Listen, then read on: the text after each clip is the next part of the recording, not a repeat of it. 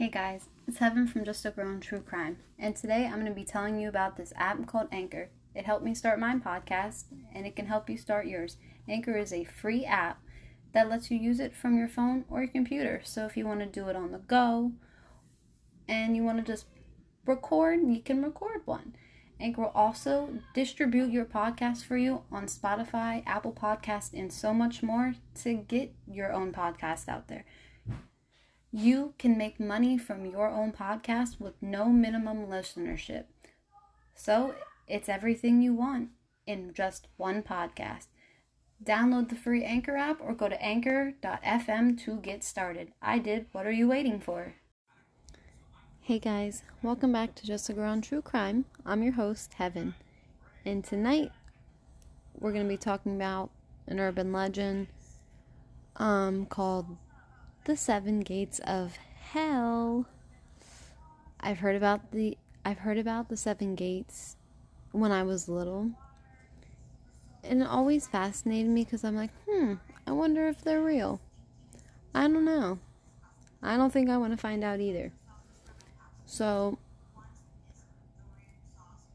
I had to fight for my life. Right? Um, you're probably thinking, what? Well, I was sitting on the couch getting everything ready to podcast. And I look over on my wall in my living room and I see something and I'm like my my eyes are playing tricks on me. Cuz I thought it was a spider, but I'm like no, no. And I'm I'm terrified of spiders. So like I walk over and it's a spider. So I had to grab my youngest son's shoe after I put him to bed. And I had to squish it and then it jumped on my couch and then I had to like hurry up and get it off my couch so I could squish that spider. It was either me or the spider, and I wasn't losing to no spider. But this is going to be probably a little bit shorter, just like a little mini episode for you guys, like a just a tiny one. And it's Wednesday, so I figured, hey, why not? So, we're actually going to talk about two um, Seven Gates of Hell in two different places because the first one I found I couldn't find a lot on. So that would have been like a 10 minute video, and I didn't want to do that. So the first one, the Seven Gates of Hell, like I said, is an urban legend. Um, and it is, um, the location is in York, Pennsylvania. Which, guys, I'm from Pennsylvania and I know exactly where York is because I grew up in York County. So, ooh. Um, and the town I actually am going to talk about, I lived there up until I believe fourth grade. Like, middle of fourth grade, I moved to the next town over. All right. So, from what I found, there are two versions versions of this legend um, that they say exist, and the first one is involves a burnt insane asylum, and the other is involving an eccentric doctor. Both agreed that there were there are seven gates of hell in a wooded area of Hellam Township, and that's the town I lived in up until the middle of fourth grade. This, like I said,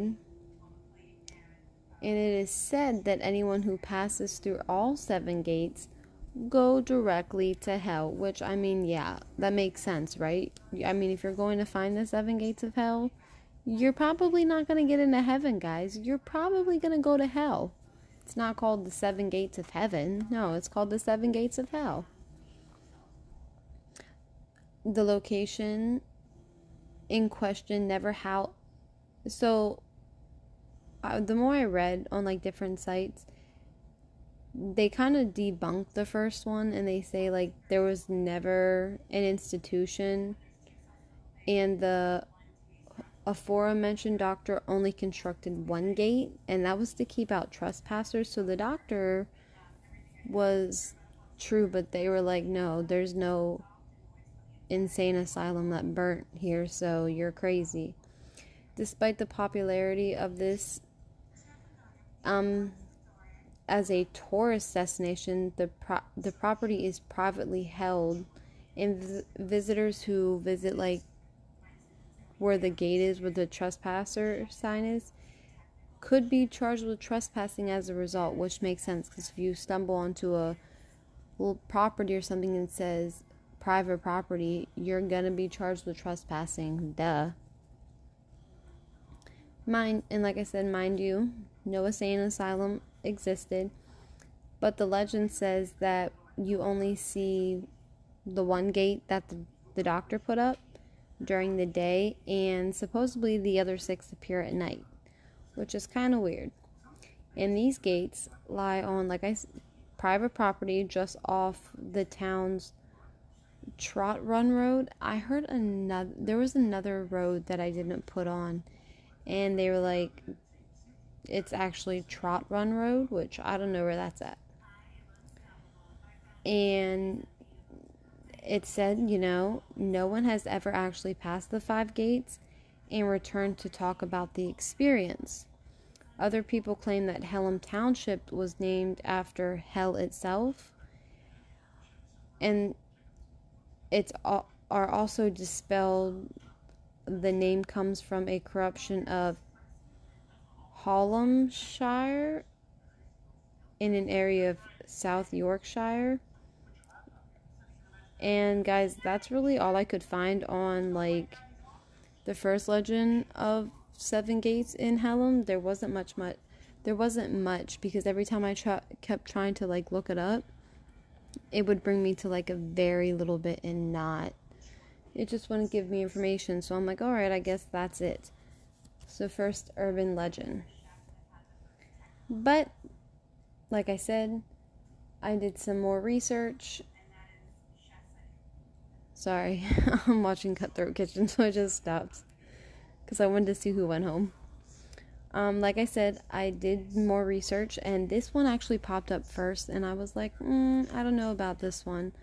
But then I went back to it, and this Seven Gates of Hell is found in Collinsville, Illinois. And in Collinsville, Illinois, you can be driving, you can actually like drive through the Seven Gates of Hell.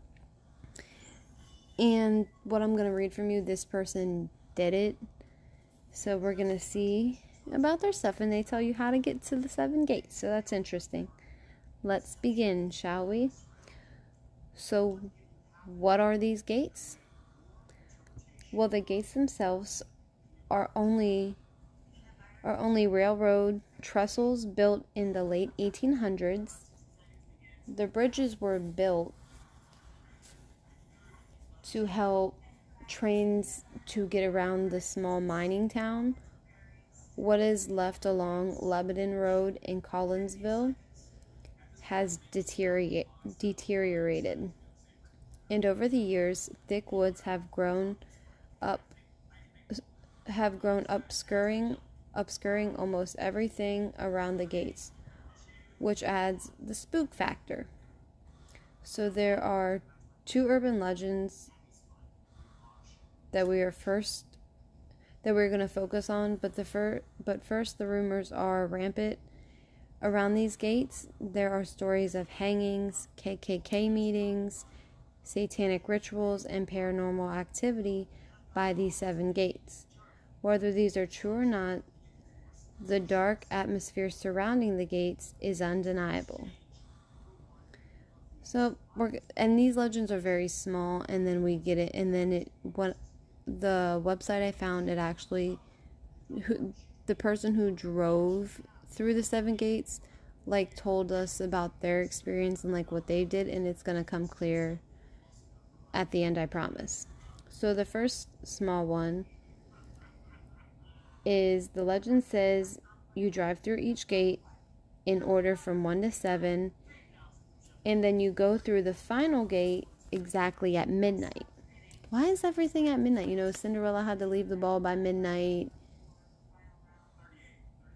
That's all I can really think about. But everything, oh, and like in Shrek, where it's like first kiss um, by midnight, you know, like why is it always midnight? And when you do, this is a porter portal from hell that will open up. And when this portal opens up, hellhounds will come through and drag you to hell themselves. Now, if people like people who don't watch Supernatural, like when I re- saw the thing about hellhounds, I'm like, oh, I know what they are. I watch Supernatural.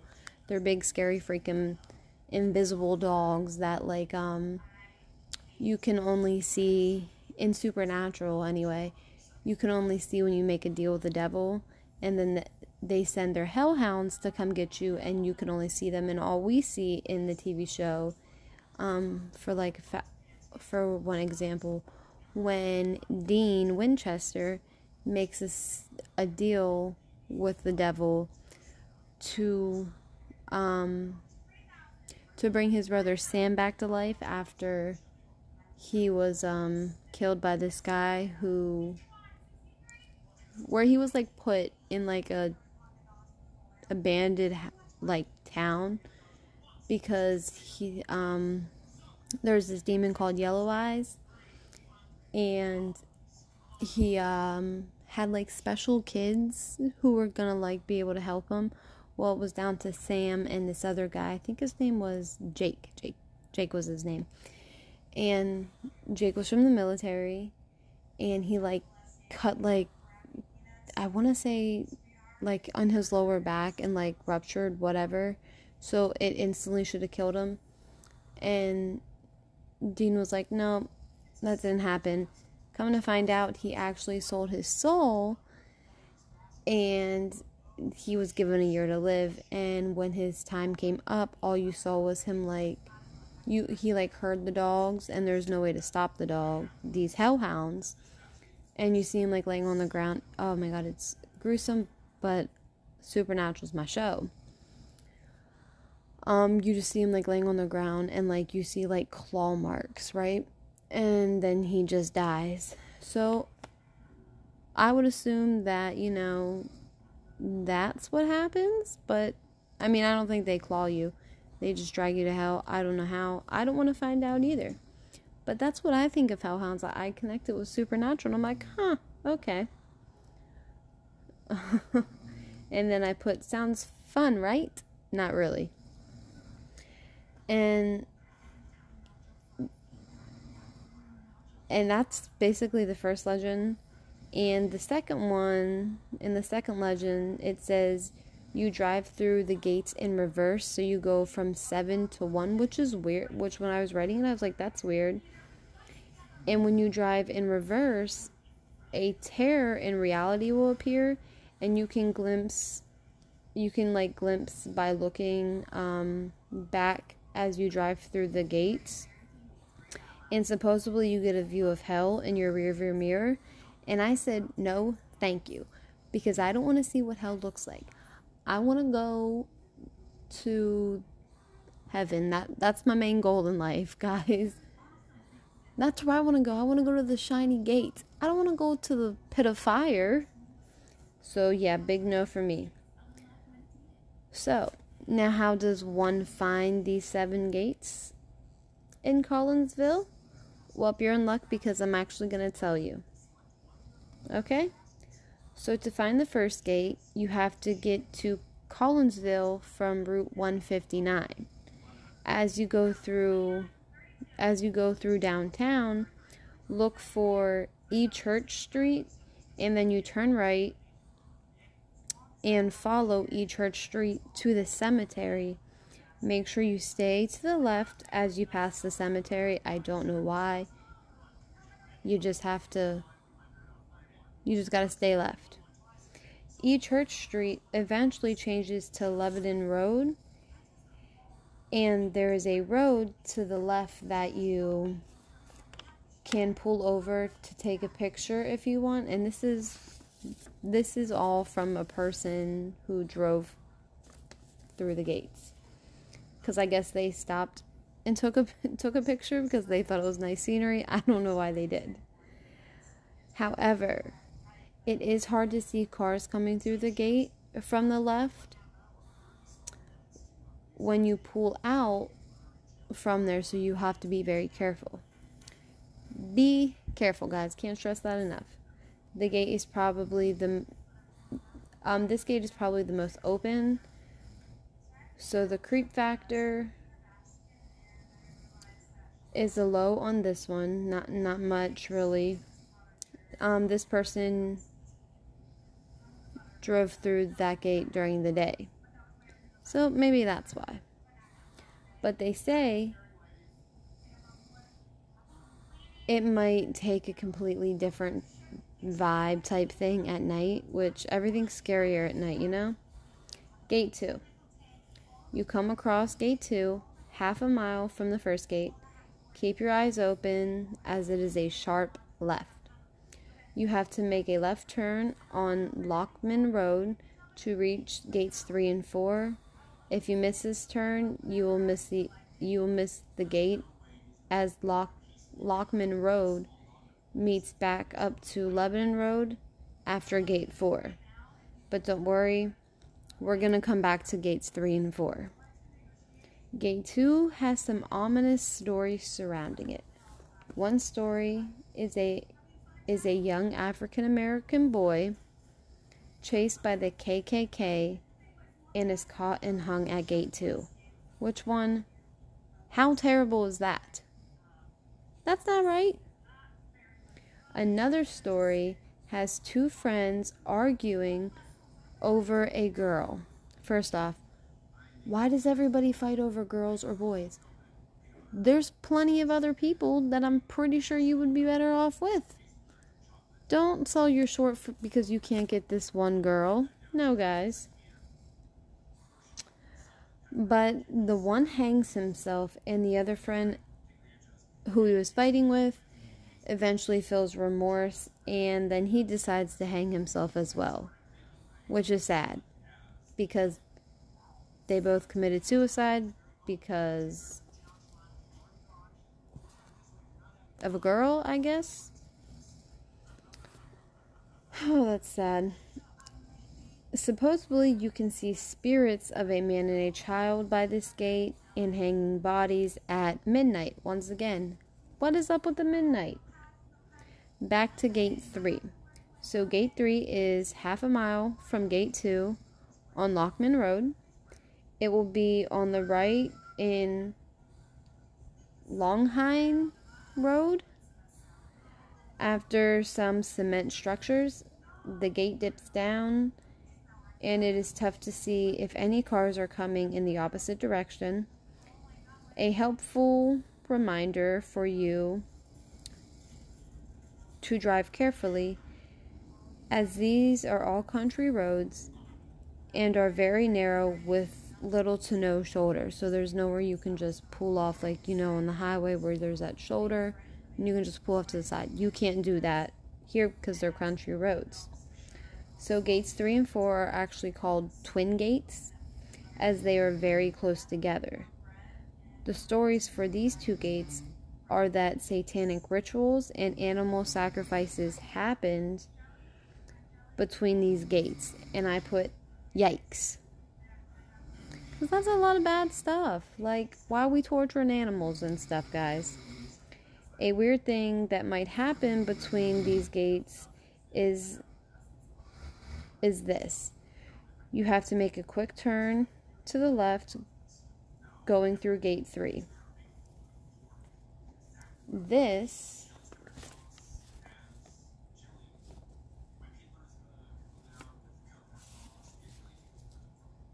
This person pulled over. Sorry, I lost my page. Pulled over quickly as gate 4 is only 400 feet away and you can hear a car approaching very quickly from the direction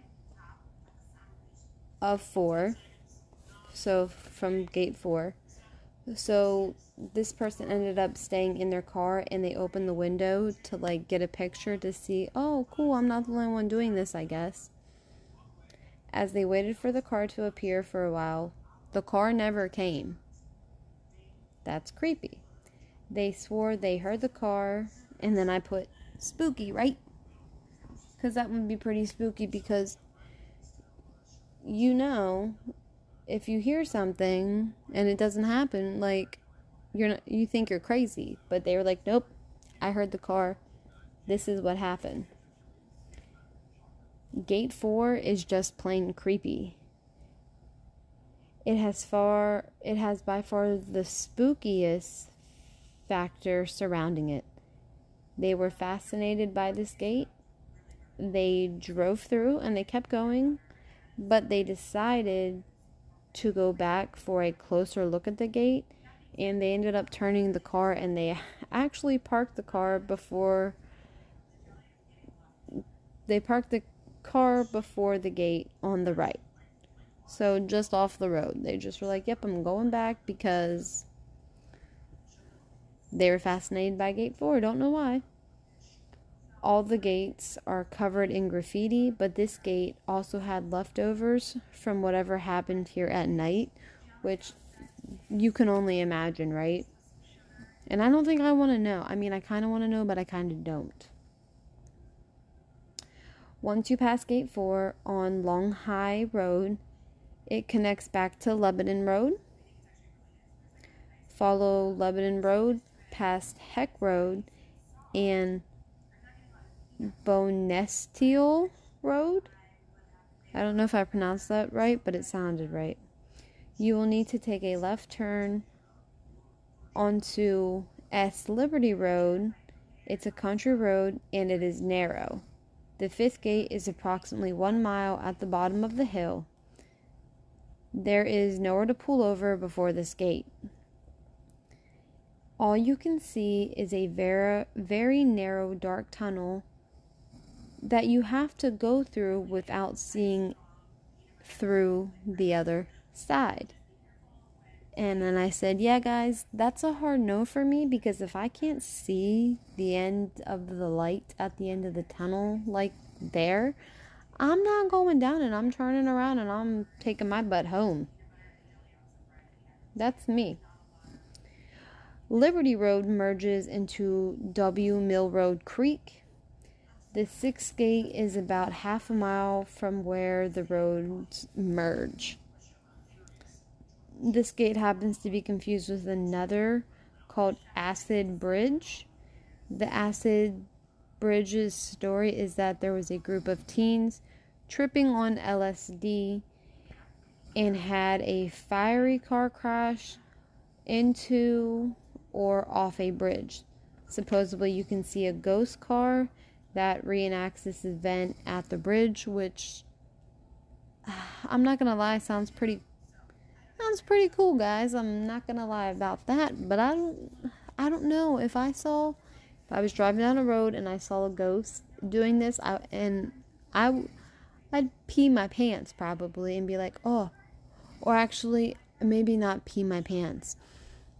I might be like, where's my phone so I can Snapchat it because no one's ever gonna believe this. But yeah, they didn't find anything untoward the sixth gate as it's surrounded by farms and farmers.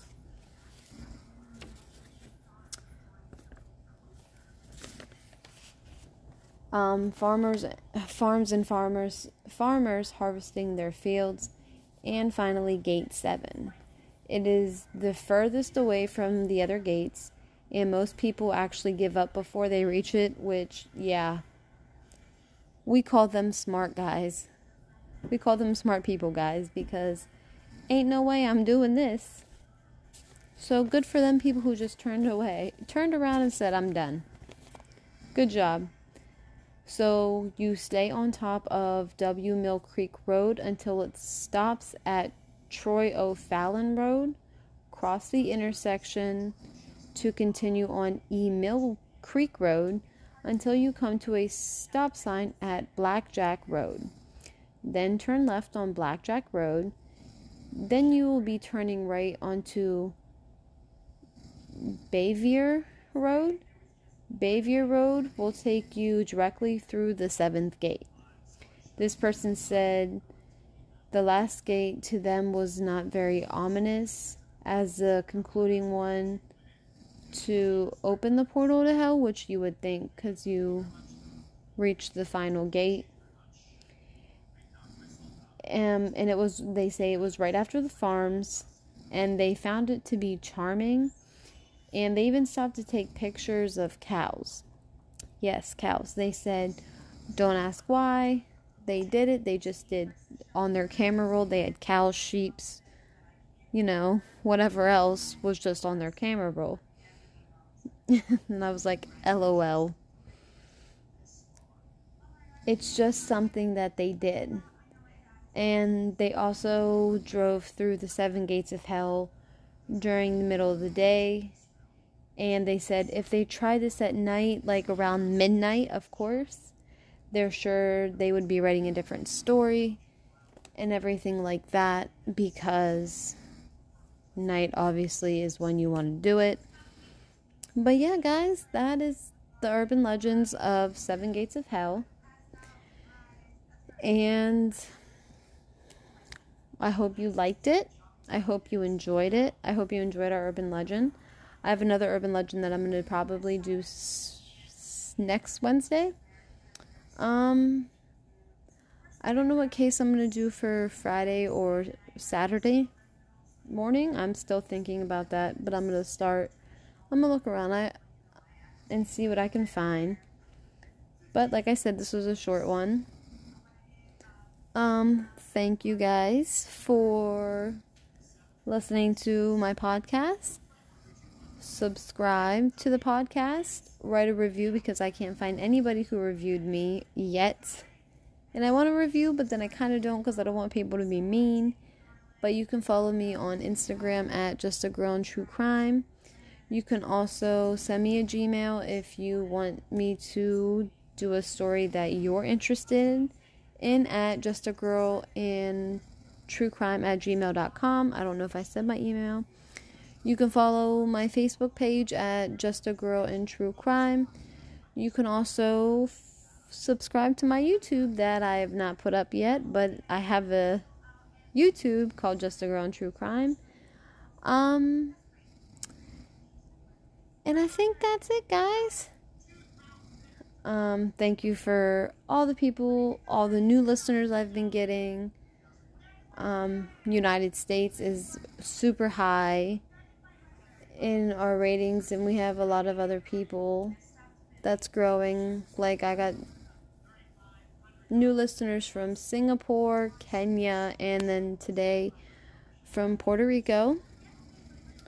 Um, I appreciate all of you guys, and you're awesome. And I also just want to say this this isn't the case, but HelloFresh, please sponsor your girl because I want to try the meals. sponsor me, guys. Come on. But, guys, that is it for tonight. Um, and I'll be talking to you guys either Friday night or early Saturday morning, depending on when I podcast. Bye.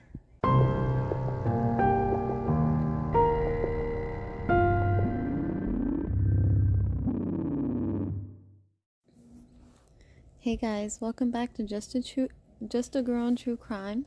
I'm your host, Heaven.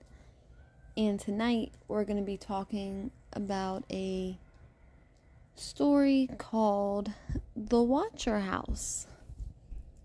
It's definitely a strange one, if you ask me. And I kept my promise. I uploaded Friday. It's only 11 p.m. at night, and I'm getting it out for you so I can stay on top of it. So I thought this was going to be like a mini episode type thing, but I have like 5 pages of research that I found on this case. So it might be a little bit longer. Um so let's let's start cuz it's a lot to unpack. Um this case gives me the chills, the heaves, and it probably will give you guys creepy vibes as well. So, a man named William H. Davies, who later became Westfield's mayor, had bought the house for a buck in 1913. Um, buying a house for a dollar in that time is just bonkers to me. I've never heard such a thing. But yes, the watcher named such for his slash its penchant for watching the home and its inhabitants and stated in one of the anonymous missives that he's been spying on the house since 1920. You know, normal. Could the watcher be tied to Davies? Did the watcher watch Davies? Who really knows?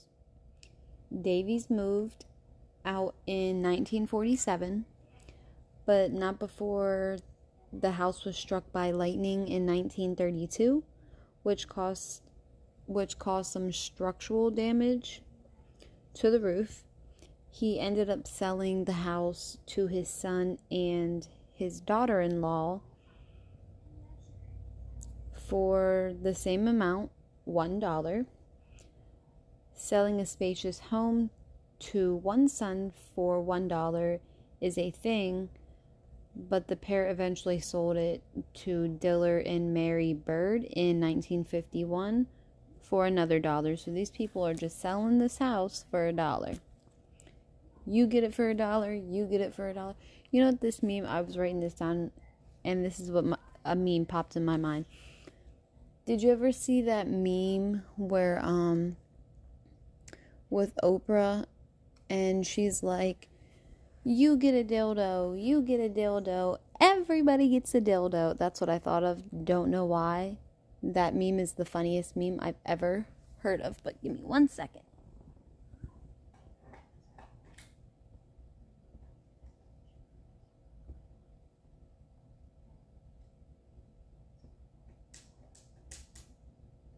Oh man, okay. I wanted to pause my show. But I think my youngest unplugged my thing to charge it, so yeah, that happened.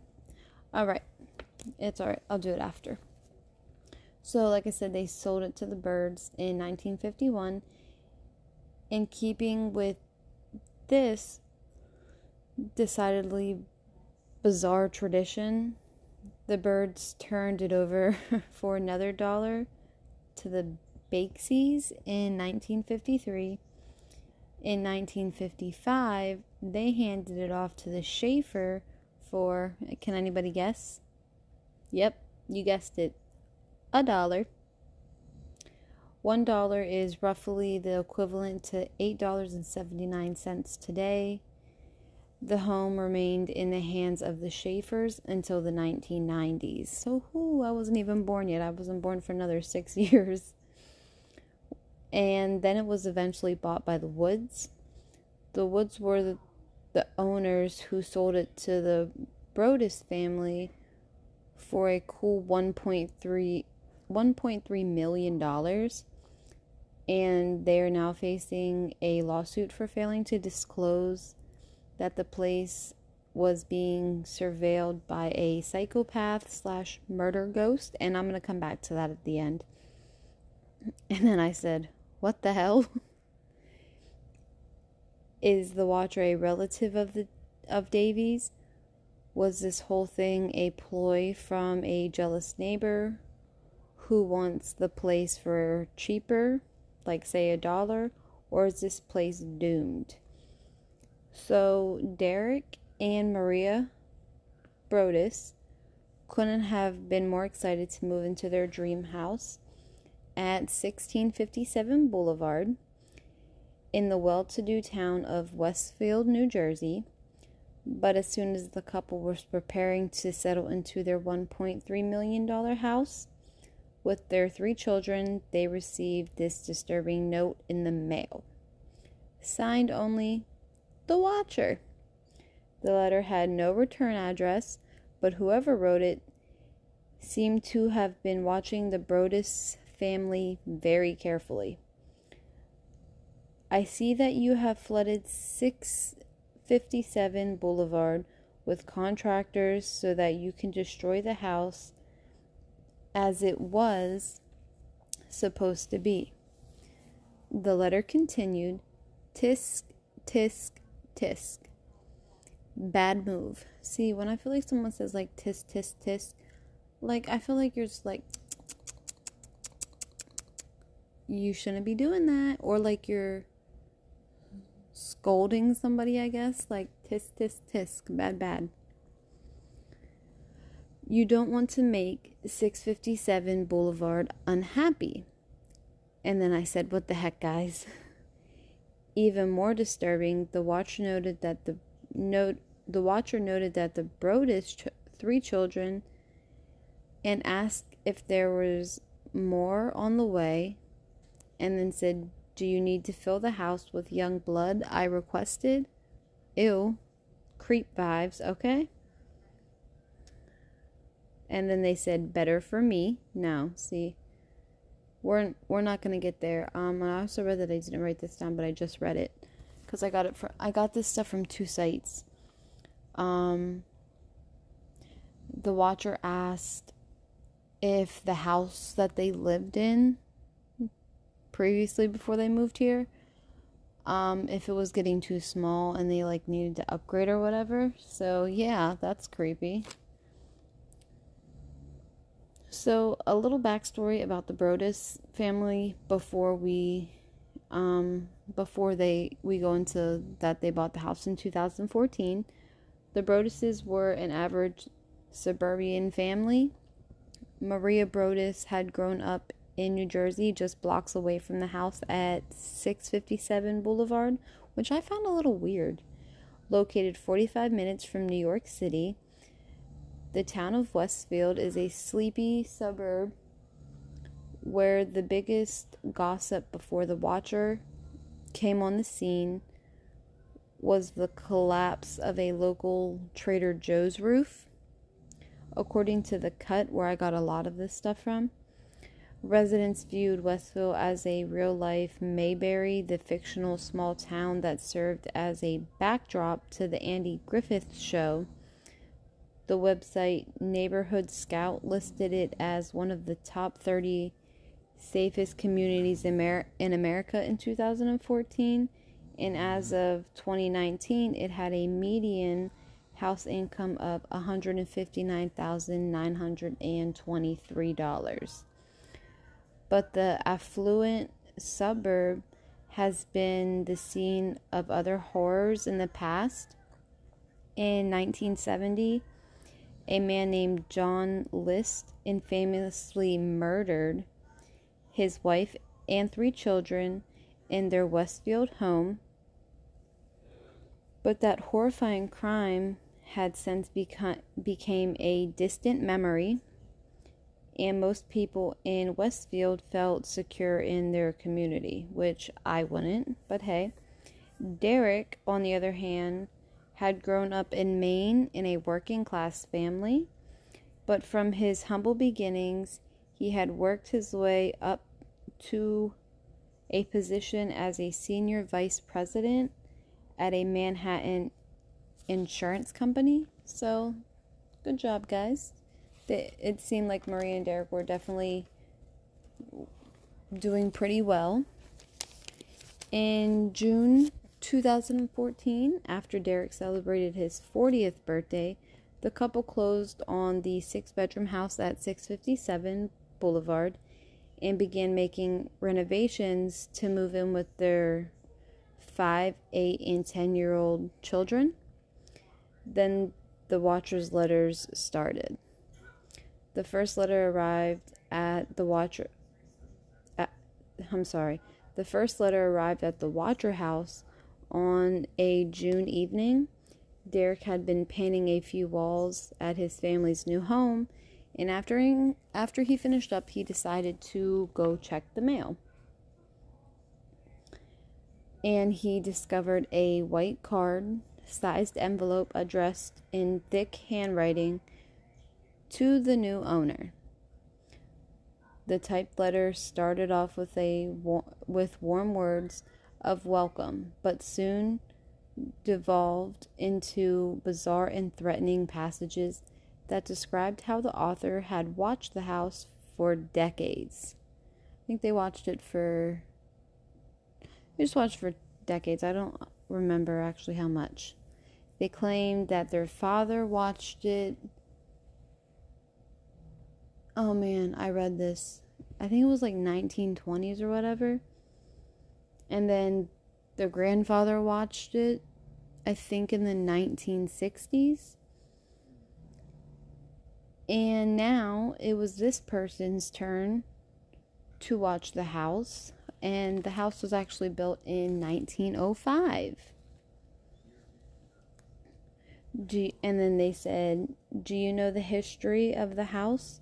The watcher wrote.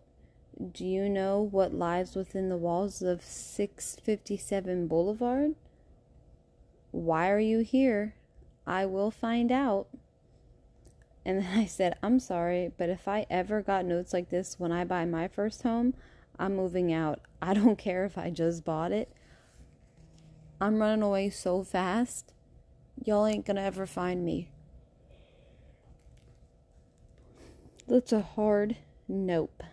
The letter also said, I asked the Woods to bring me young blood, and it looks like they listened, referring to the previous owners.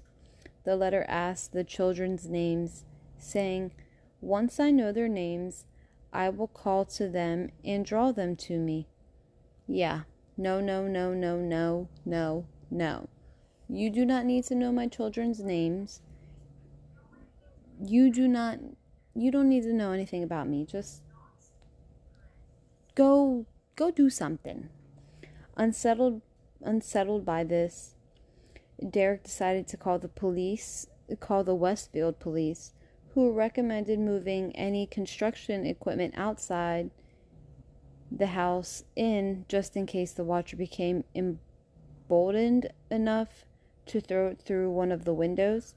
Police also advised the Broaddus's not to say anything to the other neighbors yet, as they were all suspects because they didn't know who this person was. The Broadduses next contacted the Woods family who had sold them the house, and Andrea Woods confirmed that they did get an odd note signed by the watcher, but said she had dismissed it as it was harmless and she actually threw it out. She also said that she and her husband had lived there for 23 years and they have only heard from the watcher once in the whole 23 years, which is crazy. But Derek and Maria couldn't shake their fear that they were being watched. And to that, I say same. Because I couldn't live in fear every single day. That would just scare me. I wouldn't feel safe. The second letter from the watcher arrived two weeks later after the first. This time it was addressed to the Broadduses by name, and they listed their three children by their nicknames. Mm-mm. See, that's not good because someone is hardcore watching. Y'all. The watcher also mentioned mentioned an easel that one of their daughters had set up on a porch, only visible from the side or the rear of the house, asking, Is she the artist in the family? And I read, um, nobody, like, no bypassers could see this porch and stuff like that. So it was very weird. Additionally, the second letter made more oblique references to something hidden in the walls of the house and thanked the Broadduses for bringing more young blood. After getting a second letter, Derek and Maria began to feel panicked and edgy around all of their new neighbors who they saw as potential stalkers, which makes sense. They put their renovations on hold and stopped taking their kids to the house. A third letter arrived a couple weeks later. Where have you gone to? 657 Boulevard is missing you. Deeply troubled by the letters, the Broadduses continued to reach out to the Westfield police, and Detective, Detective Leonardo Lugo led the investigation for a time. Lugo suspected their next door neighbor, Michael Langford, who had been diagnosed with schizophrenia. However, DNA found on one of the envelopes indicated that a woman had that a woman had sealed sealed the letters with her saliva and the sample didn't match anyone in the Lang, Langford home. Furthermore, Michael Langford denied any involvement and his family backed him up, saying there was no way he would write such threatening notes. And they tried to pinpoint this a lot on the Langford the Langford family. Um, but they lived they lived in that house since childhood. The mom was like I, be- I believe she was in her 90s and all of her children lived with her and stuff like that. Um, newcomers like neighbors said that Michael did kind of like creep out like the new neighbors and stuff, but it wasn't him and they tried to really pinpoint the, it on them for a long time until they finally had to drop it. You don't have DNA or anything to, you know, match it to. So it couldn't have been them. Desperate for answers, the Broadduses enlisted a slew of experts to investigate. Derek reached out to a real life FBI agent who inspired the character of Clarice Starling in Silence of the Lambs, whom he was on a school board of trustees. The Broadduses also taped former FBI agent Robert Lenehan to do a threat assessment on the letters. His analyst showed that the writer was likely an older person based on vocabulary and their habit of double spacing after a period. Lehan concluded that the letter writer didn't appear overtly threatening, but their obviously erratic thoughts could suggest unpredictability. They also hired a security firm, Kroll, to look for handwriting matches to the envelopes, but nothing emerged. Still determined to get answers, the family hired a forensic linguistic informer of the band Sha Na Na, Robert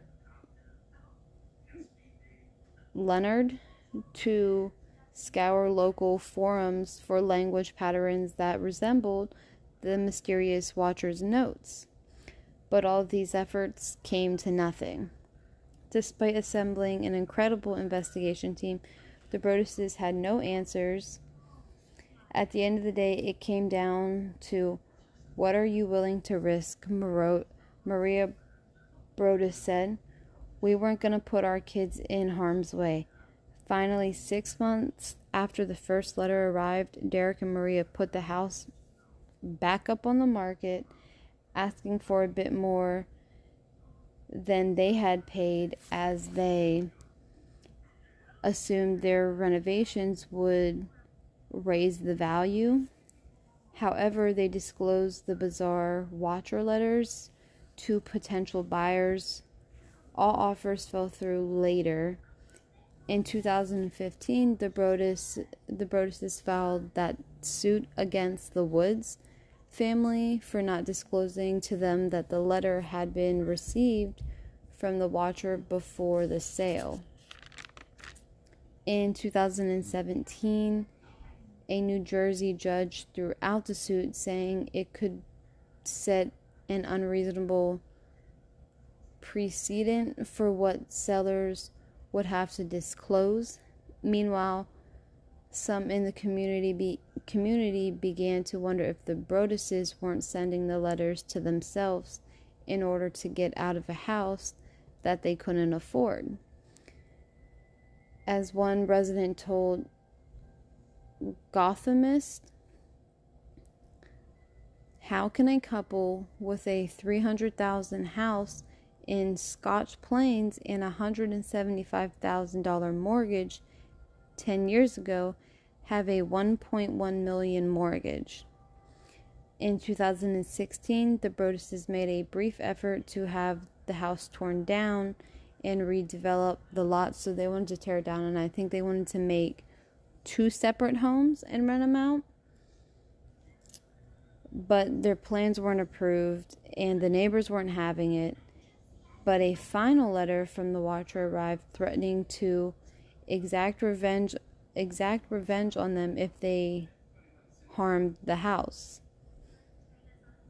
Maybe a car accident, maybe a fire, maybe something as simple as a mild illness that seems to never go away but makes you feel sick day after day after day after day make a mysterious uh, death of a pet happen, loved ones suddenly die.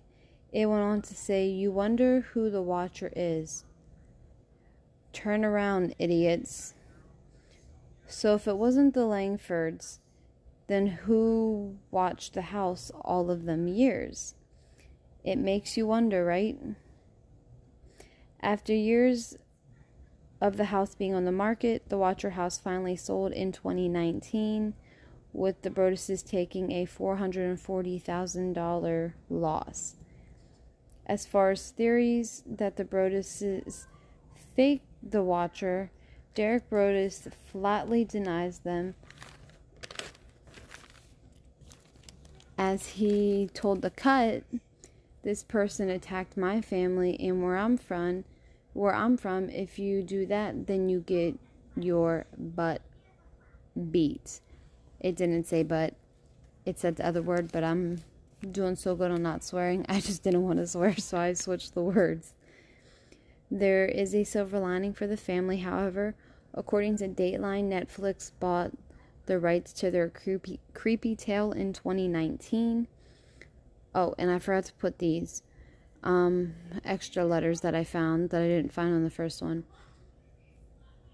Um, the watcher said to them that the children should be afraid to play in the basement because it's so isolated. And the watcher also wanted to know who would be sleeping in the bedrooms facing the street. And the watcher claimed that once they moved in, it would help him know who was in which bedroom. Quote, then I can plan better. Like, no, that's just weird. The Watcher also claimed that he was, they were very, I can't even say he. The Watcher claimed that they were very familiar with the home, saying that they ran from room to room, imagining life with rich occupants there and everything like that. And he would always bring up like when they were doing the renovations like obviously he saw the contractors right? And he would ask did they find what's in the walls? Did they find what's in the walls? But i